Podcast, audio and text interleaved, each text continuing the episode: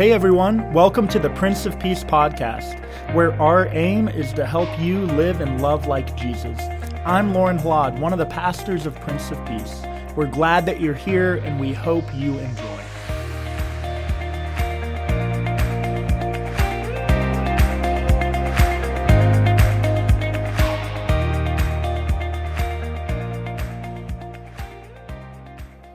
Well, good morning.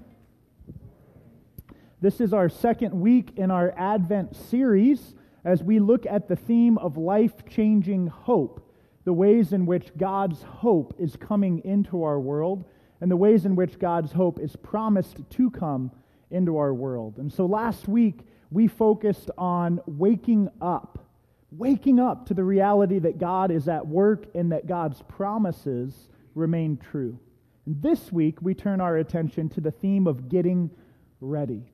First, we have to wake up spiritually and physically, emotionally, to the reality that God is active. But then we turn our attention to getting ready, to preparing the way of the Lord.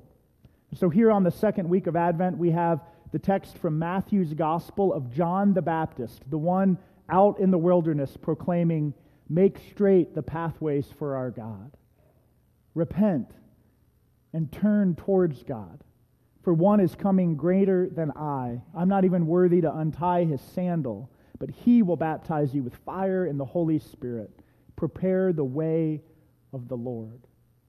Now, this week, as I was reflecting on John the Baptist and just trying to get a mental image of this character in my mind, my mind went to a totally brand new place. I've never thought of John the Baptist this way uh, before, but, but I hope that, that, that you find this um, image interesting or maybe even entertaining. Let's, let's go back. Let's go back in Pastor Lauren's life to the summer of 2004. The summer of 2004, I arrived, um, you know, 18 years old at the time, skinny little guy, a little bit scared, and I arrived at Fort Sill, Oklahoma in Lawton, Oklahoma, for basic combat training for the United States Army. And when you first arrive at Fort Sill, Oklahoma, or any of the basic training bases, you don't fully arrive in your, in your basic training unit yet. You kind of go to this holding bay and you get your uniforms and you get some equipment. And there's some drill instructors, but they're, they're just really, you're not training yet. You're waiting to cross the train tracks and to get in a cattle truck and to go over to where basic training really happens. So, for a couple weeks, you're just sort of learning the ropes how to stand at the position of attention, how to address a, an officer, how, how to respond in, in military fashion. But I'll never forget that day when it was time for us to get all of our duffel bags ready, all of our equipment, three or four different bags you're wearing a uniform, looking a little dopey because you don't really know how to be a soldier yet. And I remember waiting for the cattle trucks to show up. No windows, two double doors on the side. Just cattle trucks pull up, and we're told to get in the cattle truck. So we get in the cattle truck with all of our duffel bags one on your lap, one by your feet, and one you're holding like this. And you're told when you're riding the cattle truck that you have to look down, eyes closed. You're not allowed, there's no windows. I don't, I don't know why we can't look at each other, but you're told to do this. And the whole while, there's a bus driver driving the cattle truck, and you don't think anything of it, but you kind of feel the bumps as we go over the train tracks, and you start sweating, and you start getting a little nervous because you hear all these rumors about what happens when you cross the train tracks. And before long, those cattle trucks stop, the brakes squeal, and we just sit there. It feels like 20 minutes, but it was probably only about five. When all of a sudden, the bus driver says, Men, you can put your heads up now. You put your heads up, and you realize that the bus driver is not a bus driver, it's a drill sergeant. And he says, Three, two, one, and we're like, and both double doors come flinging open from the outside, and there's about 12 or 15 drill sergeants that pull you off of that cattle truck. They're grabbing you and throwing you off and throwing your bags off, and it's absolute chaos. They call this shark attack, right? All these drill sergeants are just feeding on us little minnows, right? And we're scared and we're freaked out, and I'm loving it. It's amazing. It's so much fun. This is what you dream of as a young guy. You can't wait. You can't wait, right? But all your equipment, all of it, is dumped out. They open all your bags and they dump it out and they disorganize it. They say your first responsibility here is to grab your gear. Where's your gear, soldier? And it's purposeful chaos. You pick up all your gear, you get it all organized, and you have to line it up out on the bay. And where we lived in the barracks, they broke us down into four companies. I was in Charlie Company, and you get to meet your drill sergeants. You meet your drill sergeants, you're lined up, and after a few hours, you're told, uh, okay, soldiers, we're going to go up into your barracks where you're going to live. Grab all your gear. You're, you're exhausted, you're emotionally just spent, and you're a little bit freaked out. This is your new normal. You're not getting, you're not used to getting yelled at. You're not used to doing all these push-ups in a row. It's, it's just a little bit crazy. And I remember grabbing all my gear, and they had us uh, lined up there, and I happened to be the first soldier on the line. And they said, All right, Hlad, you're the first one up. Lead everyone up. So we go up into the bay, and they tell us to find a rack, a bed, to claim for your own. I'm the first soldier to have my eyes on our barracks where we're going to live. And there's neatly there, there's, there, it's just a, a, bay full of beds with foot lockers, neatly organized, very, very, um, very an engineer put it together clearly. Um, and we go in, and I think to myself, grab a bed in the middle of the pack. Just kind of become unseen, right? You just want to get in the middle of the pack. You don't want to be noticed. So I'm the first one in there, and I, I go right to the middle, and I put down my bags, and I stand there, and a drill sergeant comes out of the office. There's an office at the end of the bay. And he says, No, no, no, no, no, soldier, come with me. And he grabs my bag, and he puts it on the bed right across from his office.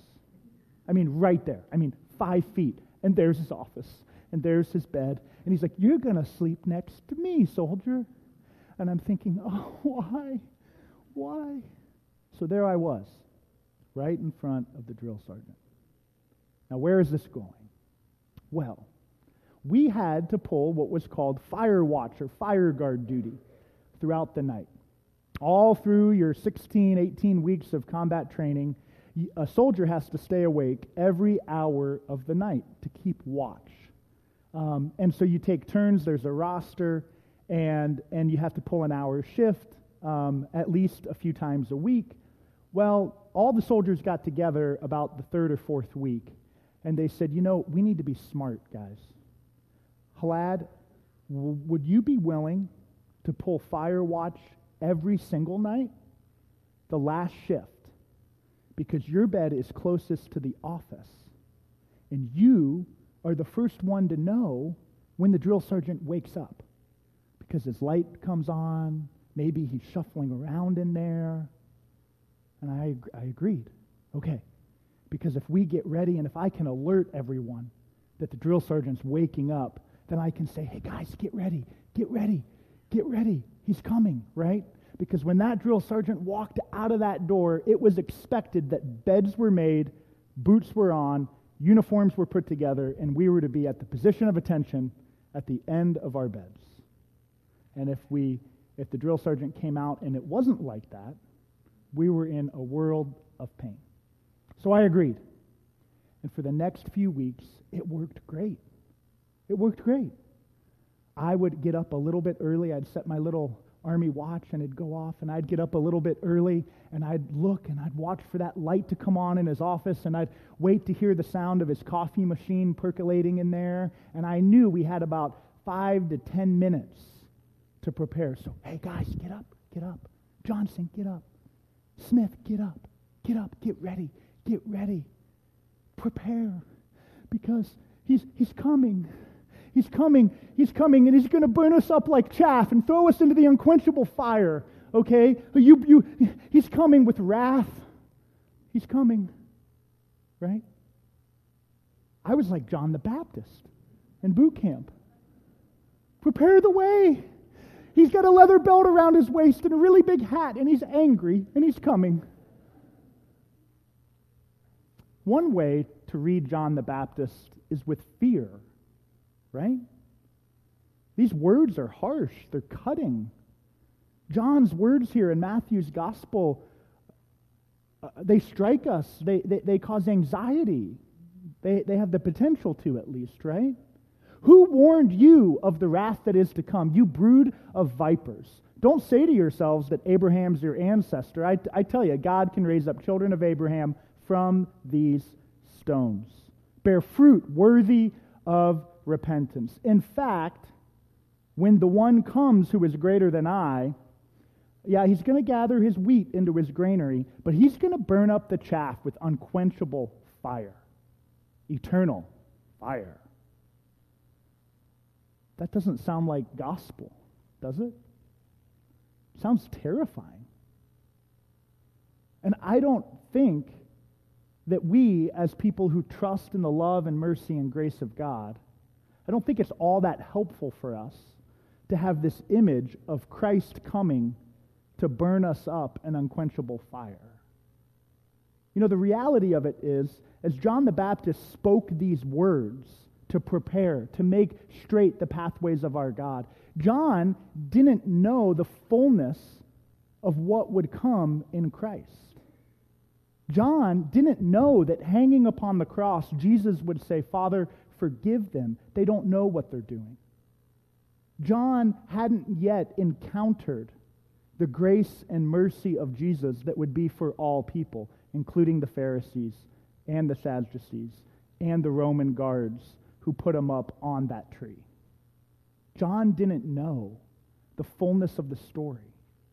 The call to get ready, the call to prepare, it remains true. But as people who believe in the mercy and grace of Jesus, who are centered around the death and resurrection of Christ, we have to ask ourselves, what are we getting ready for? Are we getting ready for Christ to come, to burn us up in unquenchable fire? Or are we getting ready to greet that same Christ who offers mercy, forgiveness, love, and grace? You know, I don't see Jesus coming like a drill sergeant. I don't see Jesus coming ready to punish. I see Jesus coming ready to love and forgive and offer grace and offer mercy. The call to repent remains true, to turn back towards God. But what we are turning back towards is a God of love, a God of grace, a God of peace. For he is called Mighty Counselor, Wonderful God, Prince of Peace. So, how do we get ready? How do we get ready to greet this God?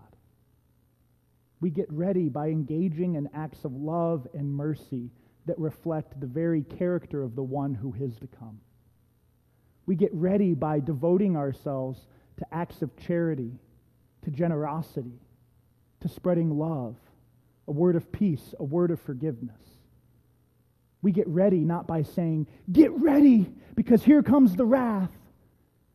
We prepare ourselves by saying, Get ready, here comes the one who will love you into wholeness. Get ready, because here comes our God, who is going to make all things new. One of those ways that we are invited to get ready is to support our brothers and sisters at Vale our Advent Mission Project this season is raising support for their homework program to be able to support the Latino worshiping community, the Lutheran Latino worshiping community in Westchester. But there are countless ways that you and I can get ready to greet this God of love. And so, for the next few moments, we're going to center ourselves in a time of individual prayer as we reflect on some questions that will be up here on the screen. Mike, can you put these up? So we're just going to take a few moments individually to reflect. What in your spiritual life needs discipline and structure, which are good things? As you prepare your heart for the coming of Christ, who or what has God placed on your heart to pray for? And what is the Spirit calling you to do to be or to pay attention to this season? Spend a few moments reflecting. Thanks for tuning in to the Prince of Peace podcast. I hope that today's message has brought comfort and inspiration to your life. Have a great rest of the week.